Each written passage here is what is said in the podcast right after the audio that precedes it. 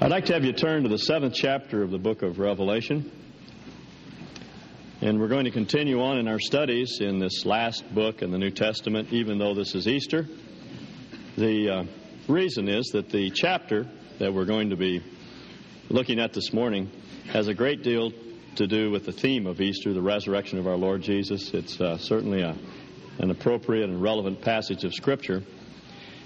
I think it's also good to, uh, for those of you who are, are new here, visiting with us for the first time, to get some exposure to this book. It's a fascinating book and uh, mostly misunderstood, I think, by uh, people who have not had an opportunity to, to study the book carefully. It's a difficult book to understand. It's full of strange symbols and unusual animals with uh, an unnatural number of heads and horns and eyes. And a lot of people wonder what in the world is going on in the book and how we can interpret it. It's difficult for us to understand because we're so far removed from its initial writing. But uh, the people to whom this book was uh, first written understood quite clearly what John was saying. It was a form of literature that was well known. It wasn't the common or conventional form of literature, but it was, uh, it was still quite well known. It stands in relationship to the uh, normal body of literature, somewhat like surrealistic painting stands uh, in relationship to realism today. If you look at a picture that's painted by Picasso or Salvador Dali or Andy Warhol and his big pictures of Campbell soup cans and that sort of thing, uh, you realize that the, these artists are not trying to convey realism. They're not trying to paint things as they really are. They're, they're trying to say something. They're speaking symbolically. Now, that's uh, what the book of Revelation does. It speaks symbolically. And when it talks about beasts that will conquer the earth, he, the author, John, is not really thinking of animals, but rather of nations and people. The problem is to identify these symbols, and they're sometimes difficult.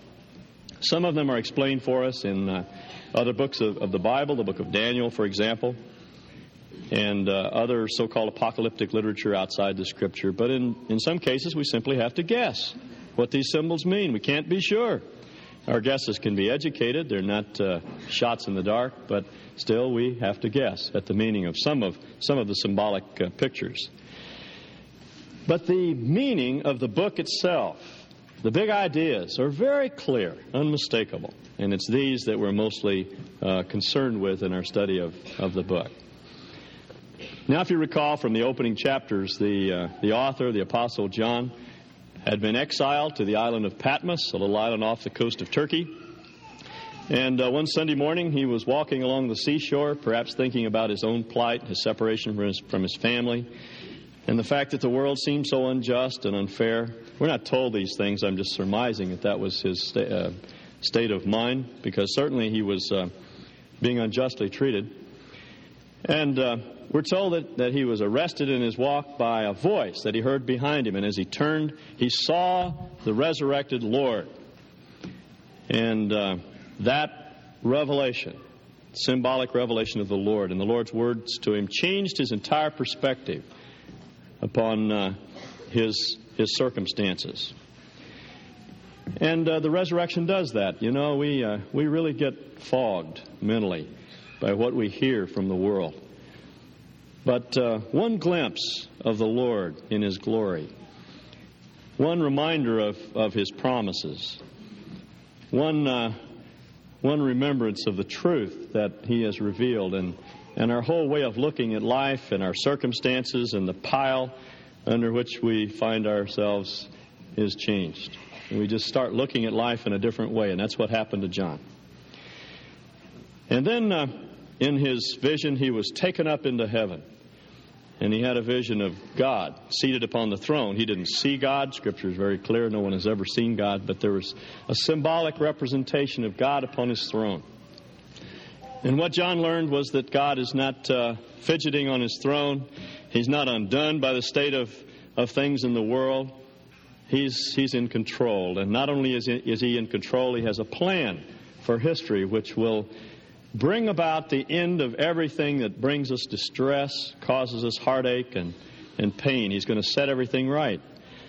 And that great revelation of the plan by which God is going to change the face of things was contained in a scroll, a great papyrus roll that was in his hand. And the cry went out through the universe Who is worthy to open the scroll? Who can learn the things that will set things right and implement this plan that will bring about justice and bring, a, uh, bring an end to suffering and sorrow and death and disease and war and the threat of nuclear holocaust and all the things that, that frighten us, our marriages and our personal lives and our health and our well being? Who will set things right? And uh, no one was found until the Lamb appears. John sees uh, the Lord Jesus represented symbolically as a lamb who appears to be slaughtered. And the lamb, because of his death, his love for mankind, and his death on their, on their behalf, has the credentials to take the scroll and to open it. And as the seals of the scroll are opened, we saw, or John saw appearing before his eyes, those forces that God permits to be unleashed upon the earth that will bring man to the end of himself. You see, uh, the real problem is, is man and the way he is. As Pogo puts it, we have met the enemy and he is us. The problem is not our, any lack of education that we suffer or some economic reversal that we've experienced. The problem is much deeper than that. There's something radically wrong with us as human beings. The Bible pictures the world as though it's a great kingdom in which there's been a rebellion against the king. And uh, we've all set ourselves up as kings. We have our own little kingdom. And we don't want anyone to interfere with that kingdom. And it's that pride, that haughtiness of spirit, that independence from God, the one for whom we were created, that creates all the trouble in the world. That's why everything is wrong with the world we live in. That's why we struggle in our marriages, and that's why it's uh, why labor and management have a difficult time getting along, and it's why there is disease and death on the earth. There's something wrong with us, and it's that rebellious spirit. And what the Scripture tells us is that God appeals to us again and again to respond to His love. He does so out of His graciousness of heart, His love for mankind. And if we refuse to respond, then he has to unleash against us those forces that are of our own making. Our pride in our technology and our tendency to tamper with our environment and with human lives always uh, comes back to haunt us. And we just make the world a miserable place to live. And uh, what John saw is that as these seals are broken, these forces are turned loose against men, and ultimately he's brought to the end of, of himself. And as John describes it here in Revelation 6, verse 15, the result is that the kings of the earth and the great men and the commanders and the rich and the strong and every slave and free man hid themselves in the caves and they said to the mountains and to the rocks, Fall on us and hide us from the presence of him who sits on the throne and from the wrath of the Lamb. In other words, all the the leaders, the great men, the strong men in history are brought to the end of themselves. And they recognize that they cannot make it without God. This uh, unleashing of these powers on the, in history and, and in our time is redemptive. It's designed to bring us to the end of ourselves and to show us that we cannot stand without God. And that's the question that's raised at the end of, of chapter 6, verse 17. The great day of their wrath is come, and who is able to stand? Who can stand it? Now, as we know from our studies, he's talking specifically about this time at the end of history in which everything will break loose. It's the time described as Jacob's trouble or the great tribulation. And ultimately, these events uh, have to do with, with that period of time, just before the coming again of Christ. But, uh, but the things which he teaches here are true in any time of tribulation. Jesus said, In the world you shall have tribulation. That's just the way things are. And the older you get, the more you, you take that at face value. The world is a tough place to live. And uh, how can we stand it when our marriages start to fall apart? And our health declines, and the economy goes sour, and we're living on our Visa cards, and the debt mounts, and we wake up in the middle of the night and we can't sleep because for the life of us we can't figure out how we're going to going to pay the bills at the end of, of the month, and we struggle and we hurt. And the question comes to our mind who can stand it? Well, chapter 7 is the answer to that question.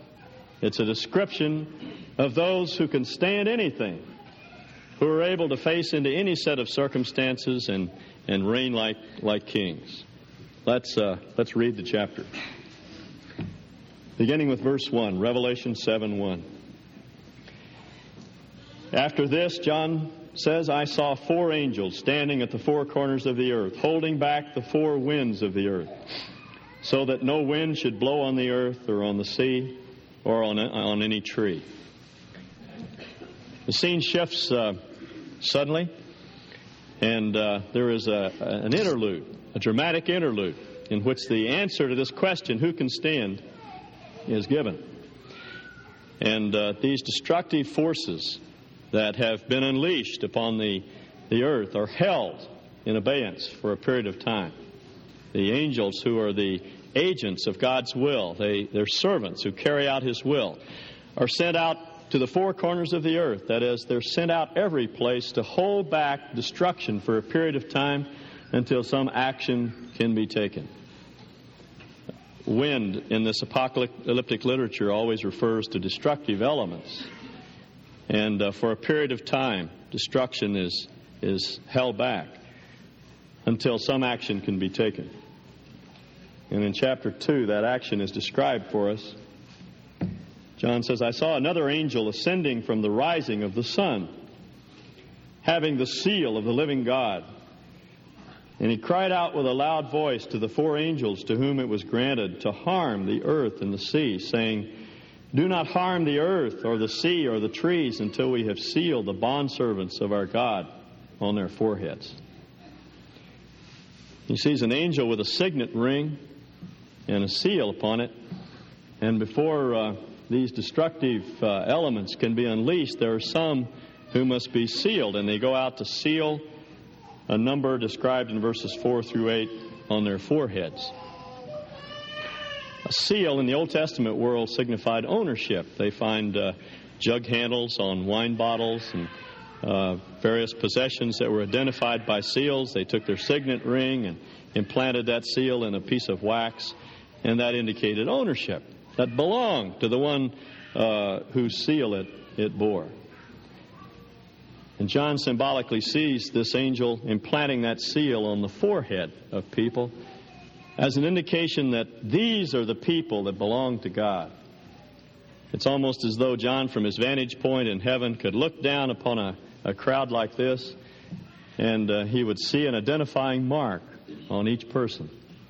Uh, on some of us, it would be easier to see than others because yours would be covered by hair, but uh, mine would be readily noted.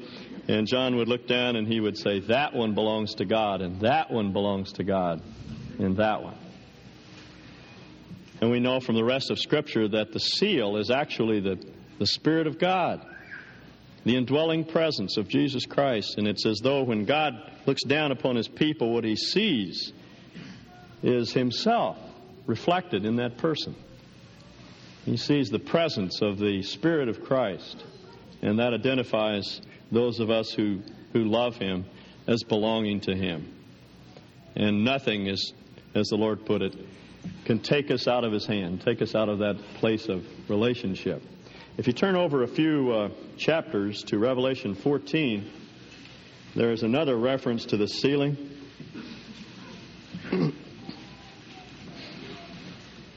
Revelation 14:1, John says, "I looked and behold the lamb was standing on Mount Zion, and with him 144,000 having his name and the name of his father written on their foreheads." Same group of people, identified as God's possession. And uh, if you look at the chapter that precedes verse 16, you'll discover that there's another group of people who are likewise marked or sealed with a mark of ownership. And uh, these belong to the beast, as he's described in chapter 13. We'll not take time to tell you at this point who that is, that comes later. but this is a representative from Western civilization who is a false prophet, a false priest. And he causes all, according to verse 16, the small and the great, and the rich and the poor, and the free men and the slaves to be given a mark on their right hand and on their forehead. And he provides that no one should be able to buy or to sell except the one who has the mark, either the name of the beast or the number of his name. Here is wisdom. Let him who has understanding calculate the number of the beast. For the number is that of man, and his number is 666. Now, this again is a symbolic uh, mark. It's not a literal mark that people receive. I just uh, a couple of weeks ago heard the rumor that was circulating that certain um, uh, people were being required to wear tattoos on their hands or on their forehead before they could receive their welfare checks. And in order to get their checks, they had to uh, bear this, this mark. And uh, someone felt that this was, the, was an indication that the mark of the beast was, was upon us. And the person uh, who was writing about this matter uh, had done an informal survey, had actually called uh, the government offices that were supposedly responsible for this sort of thing, and found that it was simply a rumor. This sort of thing uh, goes out uh, periodically, and I think it's based upon a misunderstanding. John is not talking about a literal mark. He's talking again about a symbolic mark on the forehead. That is, it's an idea it's a mindset. It's a way of thinking about things. And he tells us what that mark is and what it symbolizes. The mark is 666. Now, he doesn't mean that, uh, that we will literally, or anyone will literally, have tattooed on their hand or their forehead 666. It means they'll have the attitude of 666. And in this apocalyptic literature, six is the number of man, and three is the number of God. And so, sex raised, uh, repeated three times, is man raised to the position of God. It's humanism. That's all it is. It's the thinking that man and what man does is the measure of all things. And uh, this is just as prevalent today as it will be in this time of Jacob's, tr- Jacob's trouble. There are people today who bear the mark of the beast because they, they believe with all of their heart that man somehow is going to bring us out of this terrible mess that we've made of things. Or that something that man has made will give peace and joy and satisfy our hearts. I uh, saw a, a, religious comic book the other day that portrayed people with the mark of the beast as cruel, inhumane, vicious, uh, animal like people.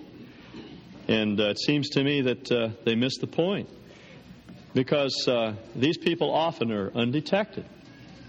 They may be very gracious, loving people. They may serve on school boards. But they're people who believe that man is all that matters, or that something that man makes is all that matters. Or they believe the, uh, the next uh, snowmobile they buy will give them the peace that they're looking for. Or uh, a log cabin off in the woods is the answer to everything.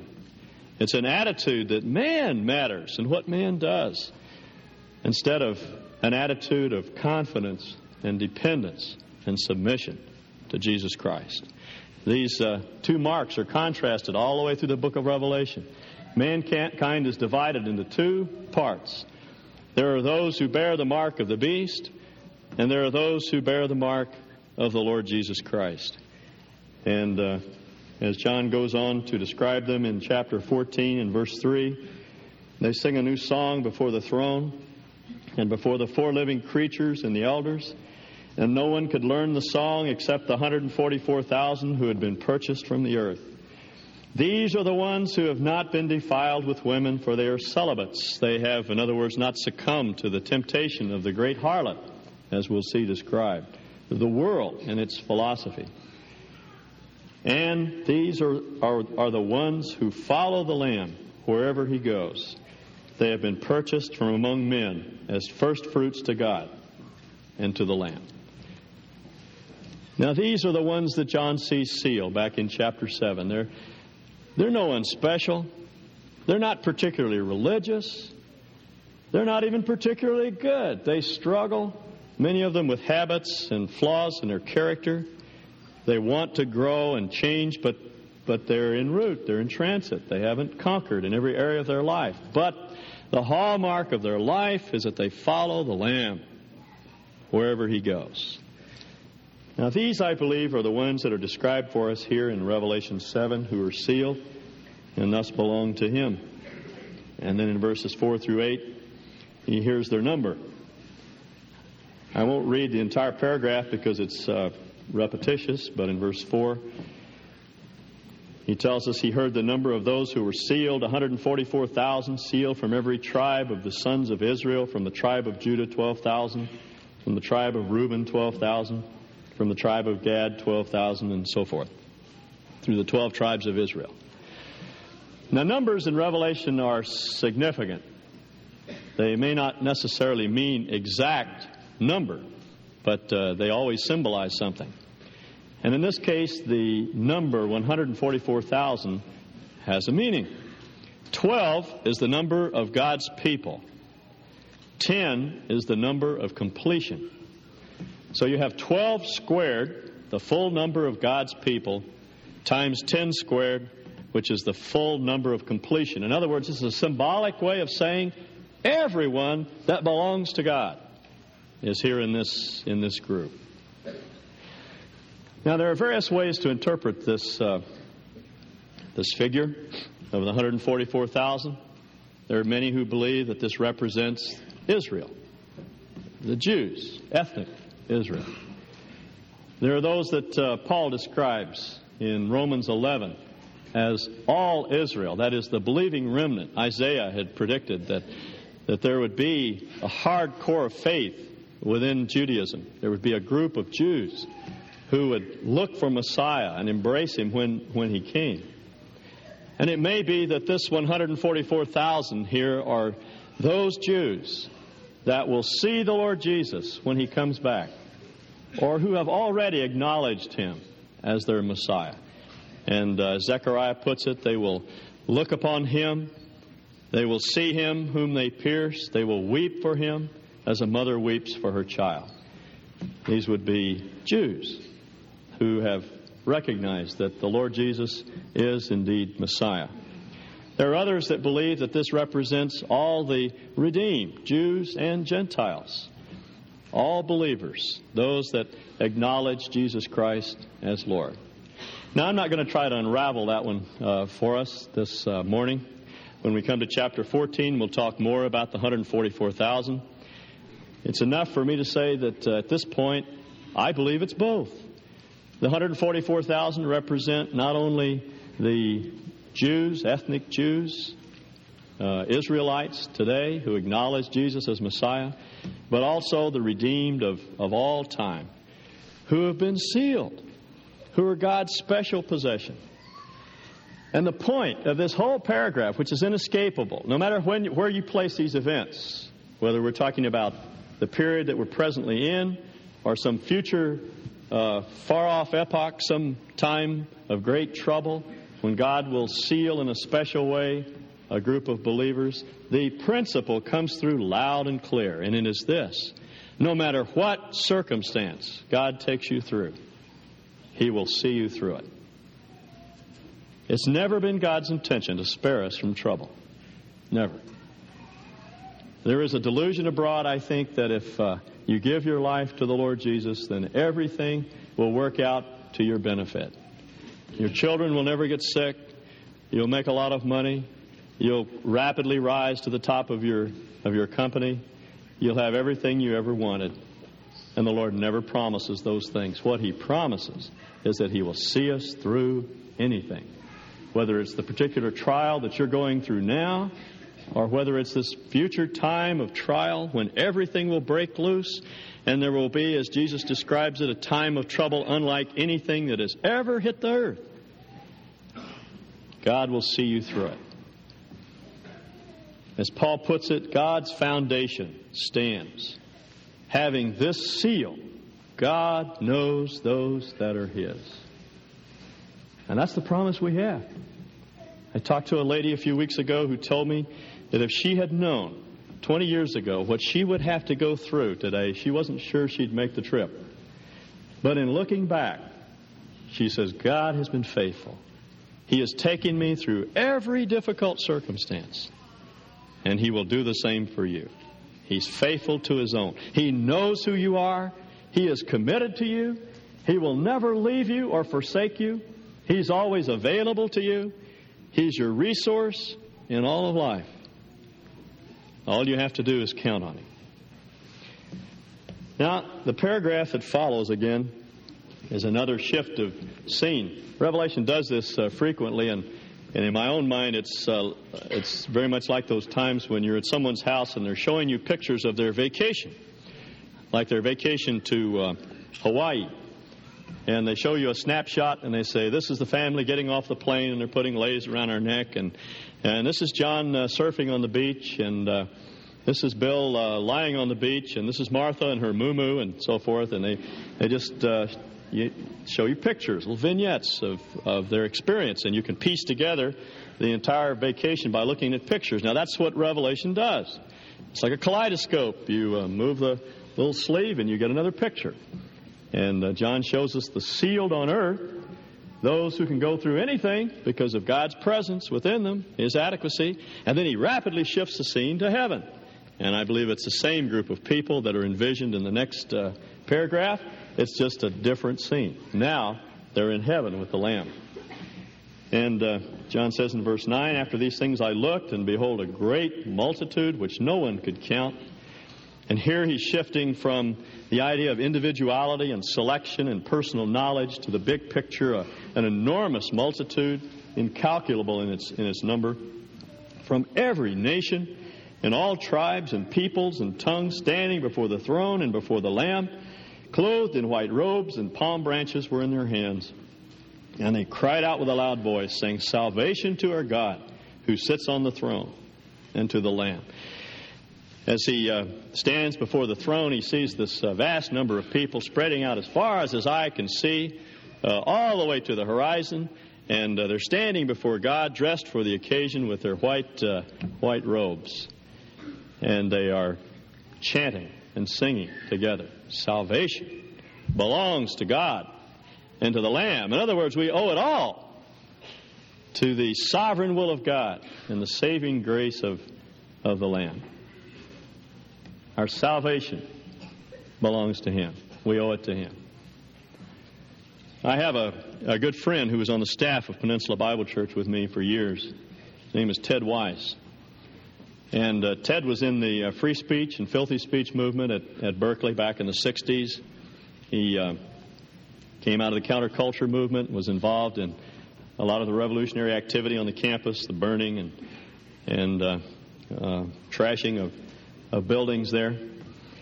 And uh, I heard him say once, he subsequently became a Christian some years after he left the Berkeley campus. And I heard him say once in giving his testimony that he was sure that when he gets to heaven, some of the profs that he knew and the police that were there on the campus and some of his old cronies would uh, spot him in heaven and they would come up to Ted and say, Ted, what in the world are you doing here?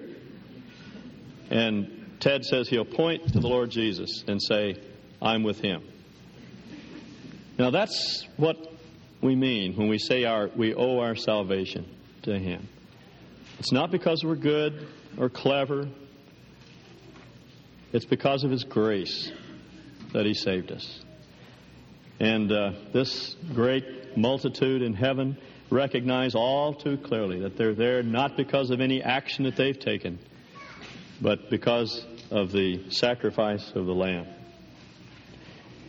And then we're told in verse 11 that all the angels around the throne and the elders and the four living creatures fall on their faces and worship God, saying, Amen. Blessing and glory and wisdom and thanksgiving and honor and power and might be to our God forever and ever.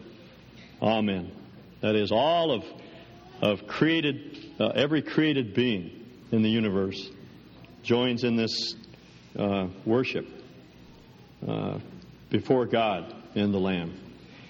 And one of the elders answered, saying to me, these who are clothed in the white robes, who are they?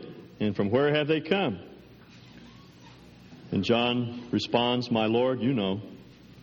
And he said to me, These are the ones who come out of the great tribulation, who have washed their robes and made them white in the blood of the Lamb. Isn't that a striking paradox? These people are dressed for the occasion in their white robes because they have washed them, made them pure and white in the blood of the Lamb. The uh, book of Revelation uniformly uses the idea of garments for character or lifestyle. And here he's talking about a character that's unblemished and free from guilt. These people that were standing before the throne were, were ex adulterers and murderers and crooks and thieves and those that formerly had been proud and arrogant and unkind to their children and their mates and unfaithful to them. They came from every walk of life, every class is represented here. But uh, they had washed their robes in the blood of the Lamb.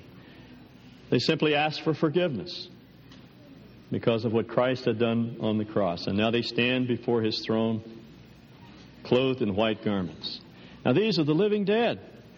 These are those who have perished, either through the great tribulation itself or through any other time of tribulation, who through natural or unnatural causes have gone to be with the Lord.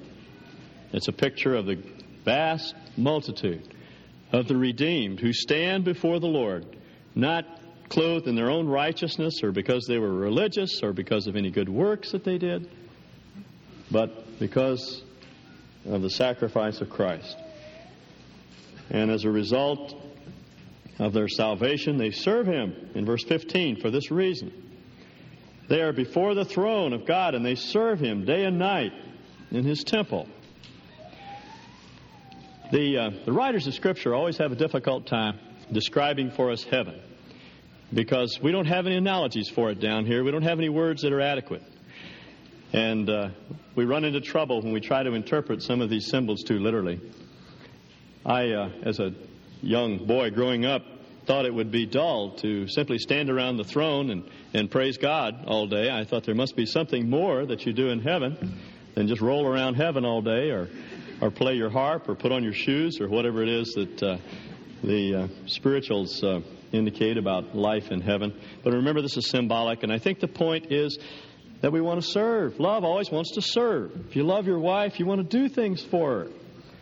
And because the Lord has given Himself for us, our love is so deep and intense, we want to serve. I don't know what that service will entail.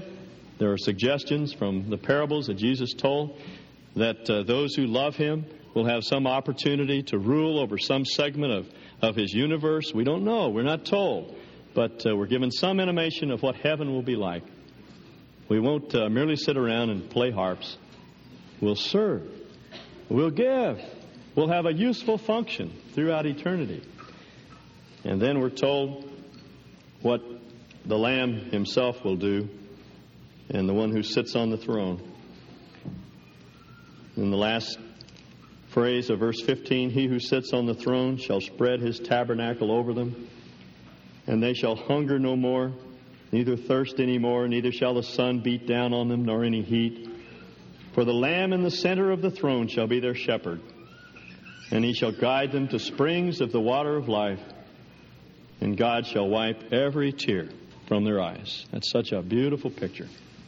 It's taken right out of their culture. You know, life was hard and the climate was harsh in the ancient Near East, and their journeys were difficult, but uh, even though they had to make their way through areas that were uh, troubled by bandits and uh, the inns were dangerous places to stay and food and water was scarce, there was always the prospect of going home where there would be a tent spread and there would be a big banquet and fellowship and uh, comfort and encouragement. And John says that's the way heaven is. If we were telling the story today, we would probably describe a trip uh, through uh, Winnemucca and points south, and we finally arrive uh, at the Hilton, where there is room service and uh, air conditioning, and and a scrumptious uh, dinner is served for us. It's that sort of picture that John is trying to evoke. That's what heaven is like, and it's all there because of Jesus, because of what He did. Not because of our activity, but because, as Jesus put it, He went to prepare a place for us. I uh, used to envision the Lord donning a pair of carpenter's overalls and, and working on building a house, but uh, again, He's speaking symbolically. The, the way He prepared the place was the cross. It was through His death and burial and resurrection that He made a way to the Father's house. And heaven then is merely a matter of going home and being with the Lord and enjoying His presence. And like a little child who uh, has been crying and then suddenly something happens to uh, bring joy and there are still tears running down his face, the parent wipes the tears away, so the Lord will wipe our tears away. And death no longer will be a threat. There will be no longer any suffering, any pain. The Lord will make things right.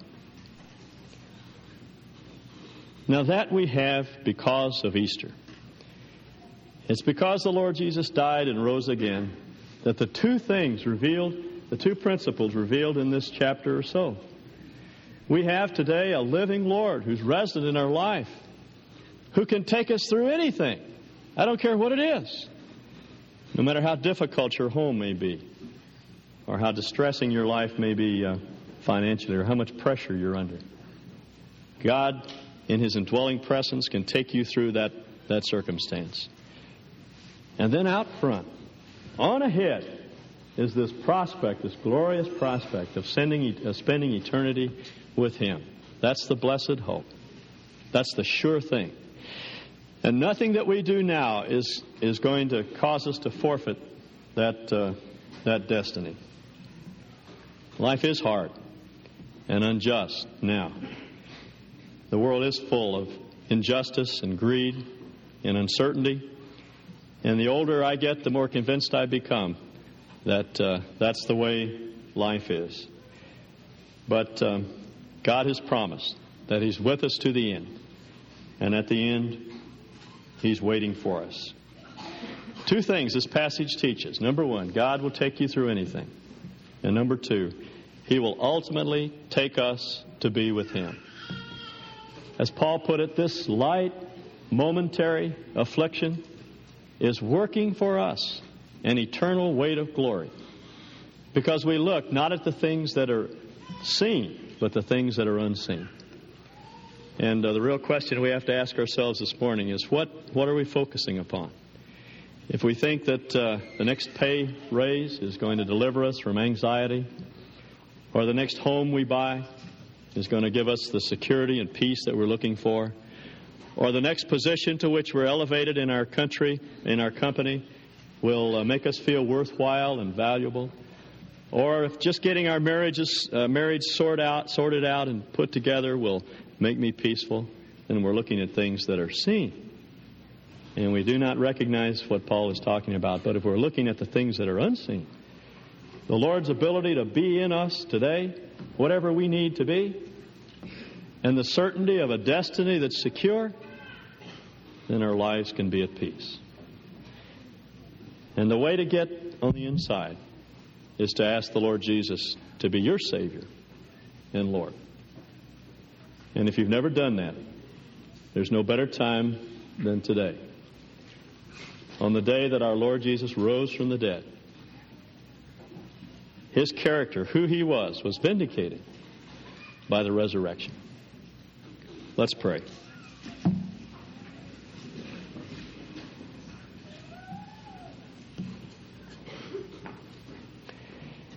If you've never asked the Lord to be the Lord of your life, would you do so now?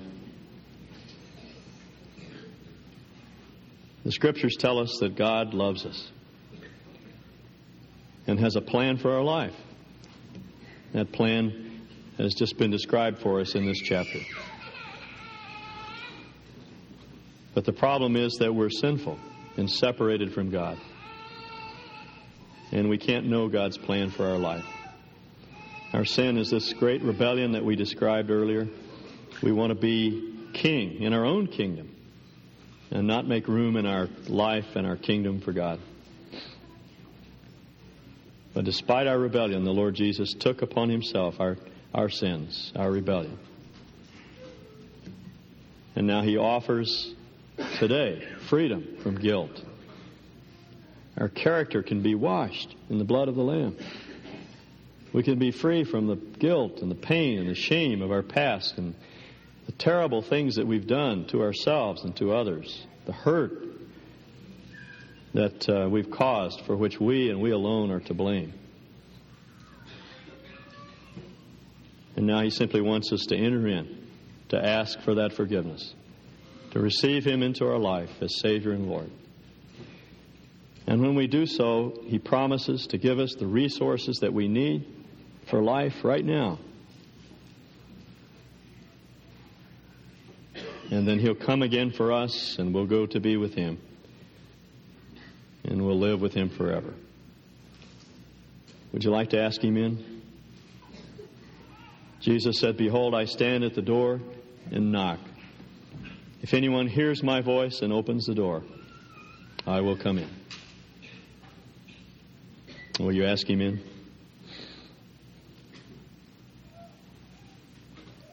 Lord Jesus, we thank you for coming into the world, living among us, dying for us, rising for our justification. We want you as our Lord in all of life. In Jesus' name, amen.